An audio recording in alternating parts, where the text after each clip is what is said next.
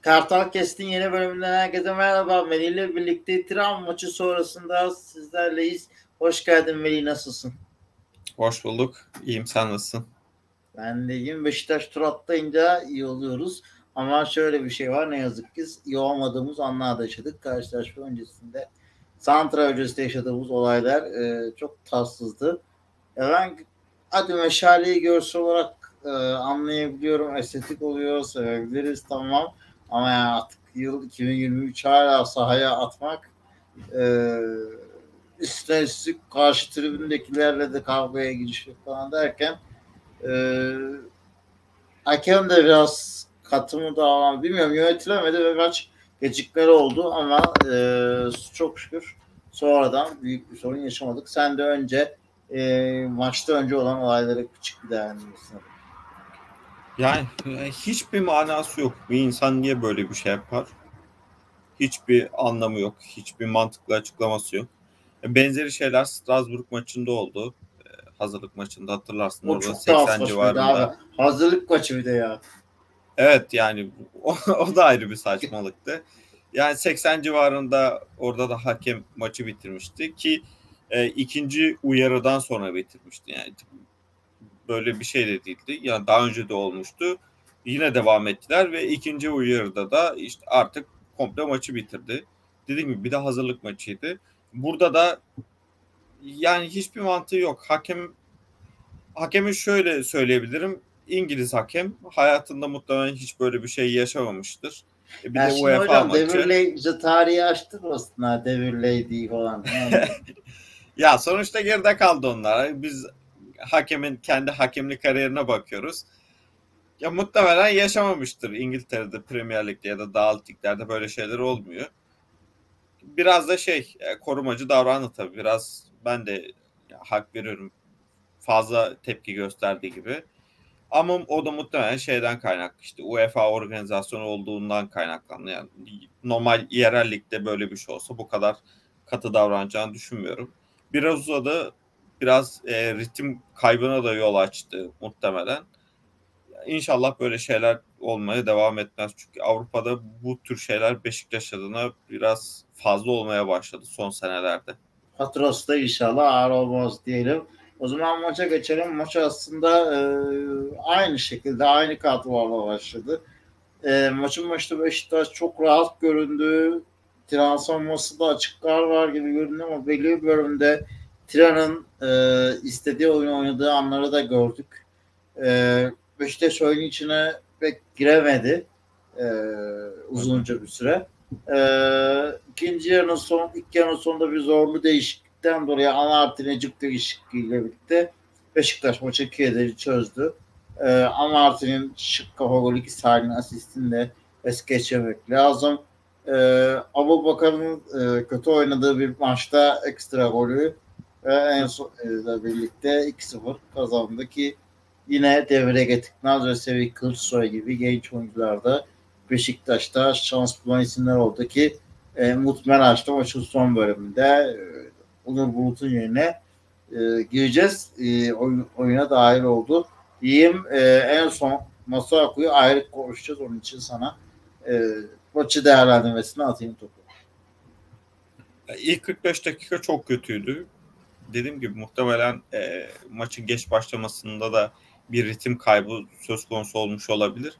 Ama bu her iki takım için de geçerli sonuçta. Bu Beşiktaş için bir mazeret olarak göremeyiz. O yüzden bence ilk 45 üzerine çok fazla düşünülmesi gerekiyor. Çok fazla analiz yapılması gerekiyor. Tiran belki Kulücü çıkarıyorum ama Galatasaray ve Fenerbahçe'nin karşılaştığı rakiplere kıyaslarsak çok daha derli toplu bir takım gibi gözüktü bana. Yani statlarına da bakınca zaten zemine de bakınca az çok anlaşılıyor. O yüzden biraz daha zorlanmasını anlayabiliyorum Beşiktaş'ın ama bu maçı bu kadar kötü başlamasını aklım almıyor. Yani bu kadar pasif kalmamalı diyeyim. Tiran'ın az çok ne yapacağı belli. E, kendi sahasında seyirciyi arkasına almış. Yani çok fazla yoktu ama sonuçta var olanlar da ellerinden geleni yaptılar. Bayağı bir desteklemeye çalıştılar. Ya bu destekle beraber fizikselliği ön plana çıkararak biraz daha çata çat bir şekilde bir mücadele edecekleri az çok belliydi. Yani deplasmandaki gibi bekleme, bek, e, savunmada bekleyeceklerini ben düşünmüyordum.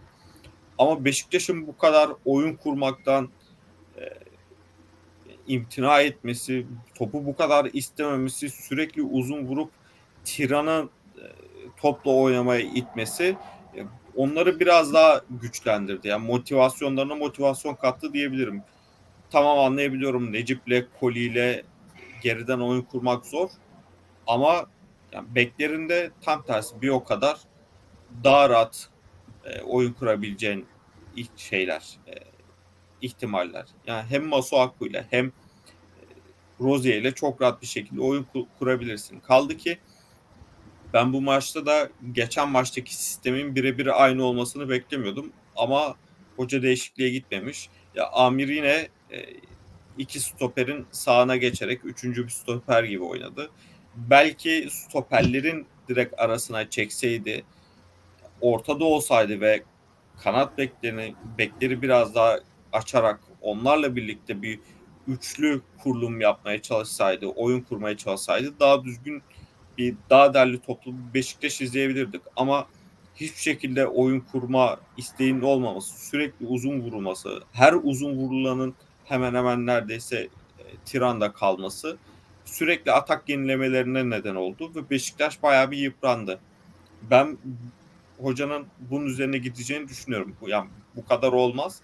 İkinci yarı ile birlikte işte Amartey'in de girmesiyle birlikte biraz daha el ayağı düzgün bir takıma evrildi. Yani biraz daha top yapan. Zaten top yaptığı kısımda da gol geldi. Dediğim gibi ondan sonra biraz daha yine topu bıraktı. Yine Tiran biraz daha şey oldu. E, motivasyonu arttı. Kırmızı ile beraber iyice gelmeye başladılar. Tam zamanda da ikinci gol geldi. Ama bence skor e, maçın sonucunu yansıtmıyor. Yani Beşiktaş çok yüzdeli, Tiran'da bir o kadar yüzdesiz oynadı. Eğer girilen pozisyonları hesaba katarsak Tiran bu maçı çok rahat bir şekilde kazanabilirdi. O yüzden ilerisi için bence olumsuz bir sinyaldi ama sezonun bu kadar başında olması için de e, olması dolayısıyla da yani olumlu bir katkı sağladı diyebiliriz. O zaman sana şunu sorayım. Sen maçın yıldızı olarak e, kimi görüyorsun? E, bir yandan e, öne çıkan Amartı çıktı. Önemli işler yaptı. Oyuna girdikten sonra güven verdi. E, onayla birlikte eksik tane yaptı. E, Abu Bakar ve Masuaku'nun kafalar gitti geldi. Masuaku bana göre maçın en iyisiydi. Ben çok beğeniyordum Masuaku'nu. Aynen. Ama Şahit bir kere yine kapattı ve kendini ya ama başardı. Bilmiyorum. Olsun. Reji de bir kere gösterdi sadece pozisyonu. Reji zaten Allah'a emanetti. Yani hayatımda bu kadar bu kadar kötü reji görmedim. Masuaku kırmızı kart görüyor. Rozi'ye çift sarıdan kırmızı kart görmüş gibi gösteriyorlar. Diğer taraftan oyuncu değişikliği oluyor. Yanlış anons yapıyorlar. Üstüne yanlış yazıyorlar. Ya bu kadar da kötü olmaz. Tamam hadi pozisyonu göstermediniz. Bir sadece bir kere tekrarını gösterdiniz de kardeşim yani isimleri de doğru yazın. Bu kadar da hata olmasın. Dediğim gibi bu pozisyonu bir kere izleyebildik. Zaten ilk canlı yayın akışında uzaktan çekimdi. Net göremedim ben açıkçası. İkinci tekrarda da ben kırmızılık bir şey görmedim. Belki farklı açıdan daha net olabilir ama e, bence orada biraz e, yan hakem varyansın etti. Yoksa Stuart Atwell muhtemelen sarı ile geçiştirecekti. Yani çünkü İngiltere'de biliyoruz bu tür pozisyonlarda kolay kolay kırmızı kart çıkmıyor. Hatta kart dahi çıkmıyor. Yani o yüzden hoca hoca da biraz terste kaldı. E, pozisyon ya tam oyuncular önündeyken yaptı ama oyuncuların vücutları pozisyonun e, en açık görüntüsünü kapadı gibime geldi. Tam da emin olamıyorum. Dediğim gibi pozisyonun tekrarını göstermedikleri için çok net yorum yapamıyorum ama ben bence kırmızı kart değildi. Bir kere izleme e, izlediğim şekliyle kırmızı kart olmadığını söyleyebilirim. Dediğine kesinlikle katılıyorum. Masuaku bence kırmızı kırmızı kart görene kadar maçın maçın demeyeyim de Beşiktaş'ın en iyisiydi. Onun harici Beşiktaş'ta öne çıkan bir performansta bilmiyorum. Yani zaman zaman özellikle ikinci yarı ile birlikte maçın bazı kesimlerinde Jetson çok öne çıktı. Yani özellikle e, açık alanları bulunca uçtu gitti. Hoca da biraz e, şey yaptı. Biraz daha serbest bıraktı. O tamamen e, stoperlerin önündeki pas istasyonu olmaktan çıkıp biraz daha serbest bir şekilde geçen seneki oyununa yakın bir şekilde oynamaya başladı ve bence o kısımlarda fark yarattı. Amir yine fena değildi ama geçen maça göre bayağı daha düşüktü. Onun harici iyi bir performans yok bence. Yani Onur Bulut biraz çabaladı ama biraz kafasını kaldırması gerekiyor. İki tane önemli pozisyonda sürekli bindirme yapan oyuncular oldu. Biri Jetson'du. Offside tuzağından kaçıp tam böyle karşı karşıya kalabilecek bir pozisyonda görmedi. vardı. Aynen. Ya o zaten büyük bir hataydı. Yani o pozisyonda Abu Bakar golü atmış olsa bile sonuçta senin takım arkadaşın çok daha uygun bir pozisyondayken bir daha ona pas atmayabileceğini bilerek belki bundan sonraki maçlarda da kendisi aynı kararı verecek. Yani tamam anlayabiliyorum golcü içgüdüsü kendisi vurmak gol atmak istiyor ama bu kadar uygun pozisyondayken de o pası atman gerekiyor. Sen Batuhan Karadeniz değilsin kardeşim. Abu Bakarsın yani. Orada o pası çıkarman gerekiyor. E benzeri Onur Bulut için de geçerli. Biraz kafasını kaldırıp biraz daha sakin hareket etmesi gerekiyor. Çünkü ya biraz fazla top eziyor. Böyle giderse biraz sıkıntı yaratır. Ama isteği arzu geldiğinden beri çok iyi görüyorum ben. Özellikle bu yabancı kontenjanı kısmında da Rozier'e bayağı bir güçlük çıkaracak gibi duruyor. O zaman dilersen bir e, eşleşmeye de geçelim. Nekçi Bakü ile eşleşti Beşiktaş. E, direkt e, sık sık karşılaşmalar oynayacak. E, kısa bir periyot zaman dilimi. Ne düşünüyorsun? Kısa bir yorum alayım senden. Nefçi Bakü'ye dair şimdi bir şey dersem yalan olur. En bildiğim nokta işte Sergen Yalçın'la anlaşmaya çalıştılar.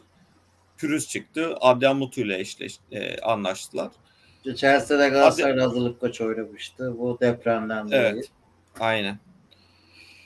Yani dediğim gibi çok bir yorum yapamayacağım ama bundan daha sert bir eşleşme olmasını bekliyorum. Biraz daha eli ayağı düzgün bir takım olduğunu da biliyorum. Mutu geldikten sonra daha derli toplular bence. Yani dediğim gibi maçlarını izlemedim ama sonuçlara bakıyorum. Takip ediyorum biraz.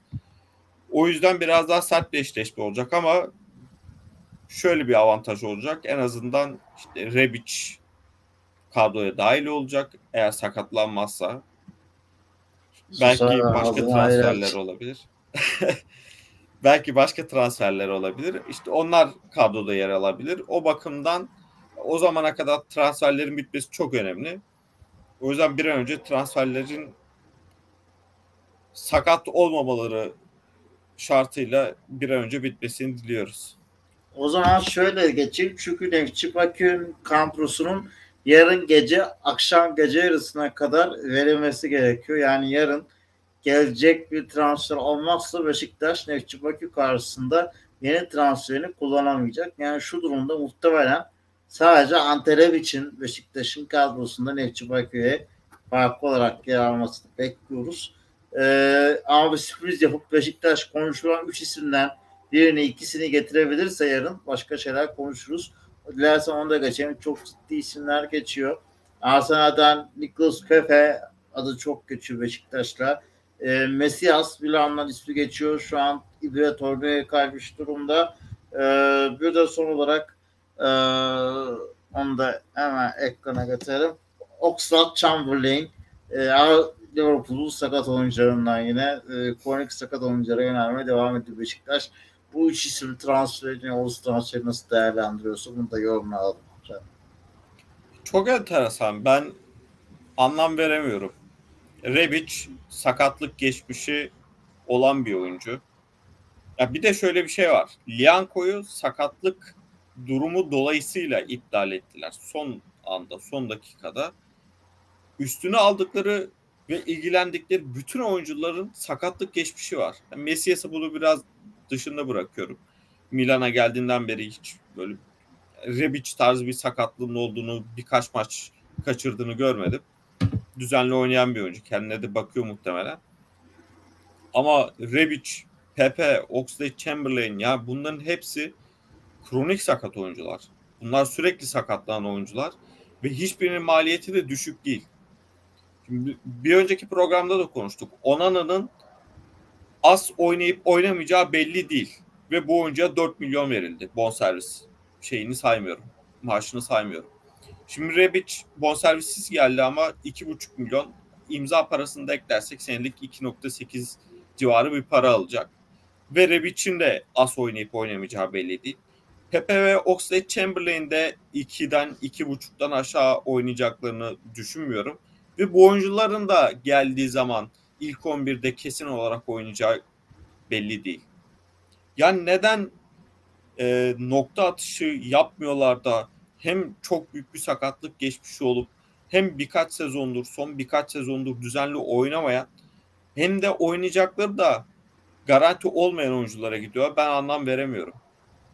Yani Chamberlain son 3 sezonda muhtemelen 50 maç ancak yapabilmiştir. Geçen sezon neredeyse hiç oynamadı. Pepe geçen sezon Nice'de işte 15-20 maç civarı çıktı diye biliyorum. Yine sakatlık sorunu vardı. Ondan önce de kayıp 2 sezon var. Rebic de son 2 sezondur yoklar oynuyor. Ya ben anlam veremiyorum. Bu kadar külfetin altına girip yıldız diye nitelediğin ama aslında hiçbir zaman yani senin liginde dahi yıldız olamayacak oyuncular ve çok büyük bir sakatlık riski olan oyuncular bu kadar para verip bu kadar nokta atışı yapamamak gerçekten çok büyük başarı. Yani Pereira gelse de aynı şeyi söyleyeceğim ya. Pereira da dünya yıldızı değil. Yıldız diye getirmeye çalışıyorsun. Pereira kardeşim yani iki küsür milyon maaş alacak bir oyuncu değil ya. Yaşı da var. Ya şu aldıkları oyuncuların herhangi birini Ona rağmen getiremiyoruz. Hem buna rağmen getiremiyorsun hem de bir daha bu oyunculardan kolay kolay para da kazanamazsın. Ya be- belki Pepe'den kazanabilirsin. Onun da garantisi yok. Yani Pepe sezon içerisinde sakatlanıp sezonu kapatmayacak diye bir garanti yok. Ya burada en garanti oyuncu Mesias. Şu paraları en azından harcamayıp Mesias'a versinler daha iyi. Ha bir de şöyle bir şey de var. e, komik ama bak 5 dakikadır sö- söylüyorum. Yani sakat kronik oyuncular. Yani sezonda ortalama son 5-6 senedir 50 maça çıkan bir oyuncu Tadic sırf işte 500 bin euro 750 bin euro civarı hadi imza parasını da ekle senede 1-1,5 milyon euro vermemek için fazladan Tadic'i kaçırdın elinden rakibine direkt rakibine kaçırdın. En büyük eksiklerinden biriydi bu adamı kaçırıp gidip kronik sakatlara bu kadar para vermek gerçekten Ahmet Nurçev illallah ettiriyor. Yani gün sayıyorum artık. Ya istifa etmesi için ya da başkanlık süresinin dolması için gerçekten gün sayıyorum. Bakalım Bu neler kadar getirecek. olmaz ya. Göreceğiz yani. Biz de e, merakla bekliyoruz. Beşiktaş'taki son gelişmeleri. Biz burada gelişmeleri oldukça Kartakes'te yansıtmaya devam edeceğiz. Ağzına sağlık Melih. Keyifli bir yayın oldu. Ee, efendim bugünlük bizden bu kadar. Ee, bizi destekleyip yayını beğendiyseniz abone olmayı, yorum yapmayı, paylaşmayı unutmayın. Ee, bir sonraki bölümde görüşünceye dek hoşçakalın. Hoşçakalın.